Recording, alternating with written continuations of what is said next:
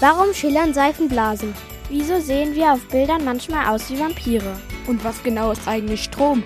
Zusammen mit unserem Zeitungsmonster Kuschel sucht Theresa in diesem Kinderpodcast nach Antworten. Monster schlau und endlich verständlich bekommst du die Welt erklärt.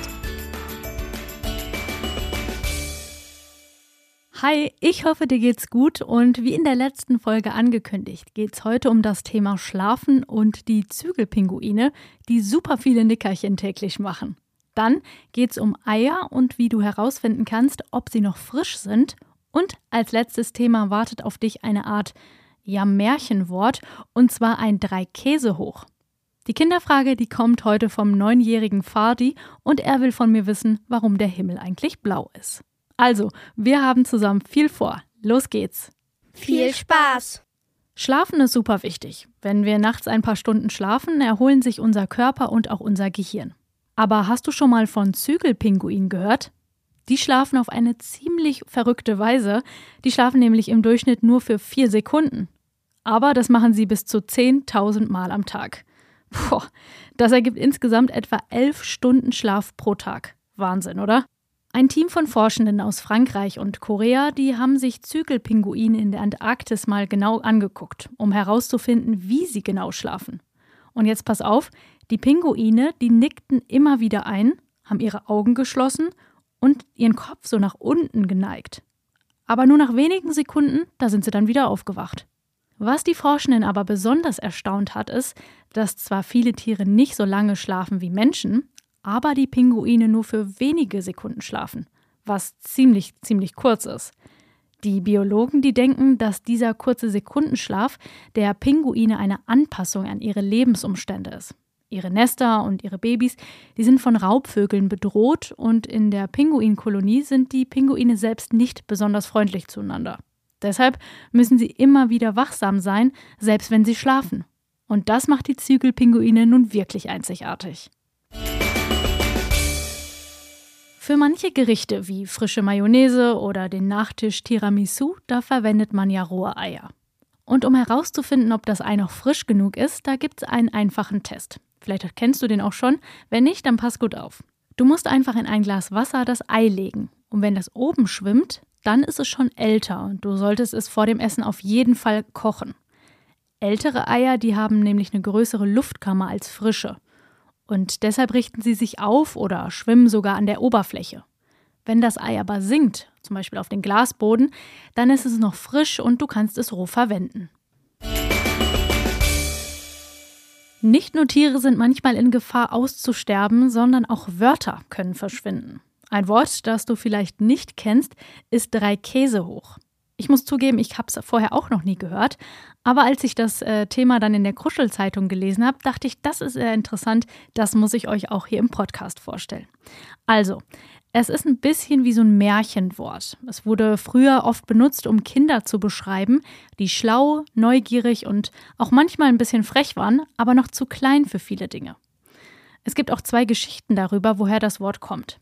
Eine Geschichte besagt, dass die Leute früher keine Zentimeter oder Meter kannten und Dinge mit Maßeinheiten aus dem Alltag gemessen haben, wie zum Beispiel ein Fuß oder eine Handbreit. Sie haben sogar Käse als Maßeinheiten benutzt. Irgendwann hat dann aber ein Erwachsener wahrscheinlich genug von einem frechen Kind gehabt und gesagt, du bist doch nur ein drei hoch. Was bedeutet, dass das Kind so groß ist wie drei gestapelte Käseleibe. Das fanden die Leute lustig und haben dann den Ausdruck dafür benutzt. Und eine andere Geschichte, die besagt, dass das Wort von einem französischen Wort namens Caisse kommt, was Kiste oder Kasten bedeutet. Das französische Wort Käse spricht man ähnlich wie Käse aus, also könnte drei Käse hoch jemanden beschreiben, der ja so groß ist wie drei Kisten. Später wurde Käse umgangssprachlich zu Käse und so entstand dann eben der Ausdruck drei Käse hoch. Ist schon interessant, wie Wörter ihre eigenen Geschichten haben, oder? Und jetzt kommt die Frage der Woche. Hallo, ich bin Fadi, ich bin neun Jahre alt und habe mich gefragt, warum der Himmel blau ist. Um deine Frage zu beantworten, lieber Fadi, reden wir erstmal darüber, wie überhaupt Farben am Himmel entstehen. Wenn wir das Sonnenlicht mit unseren Augen anschauen, sieht es weiß aus, oder? Ich habe das mal getestet und für mich ist es auf jeden Fall weiß. Aber weißt du, in Wirklichkeit ist es wie ein zauberhafter Regenbogen. Das Sonnenlicht, das hat nämlich verschiedene Farben wie Rot, Grün, Blau und Violett, genau wie so ein Regenbogen. Und das Sonnenlicht ist wie eine Welle, die sich bewegt. Jede Farbe im Licht, die hat ihre eigene Art von Welle. Das rote Licht hat zum Beispiel sehr lange und flache Wellen sowie sanfte Hügel. Aber das blaue Licht, das ist anders.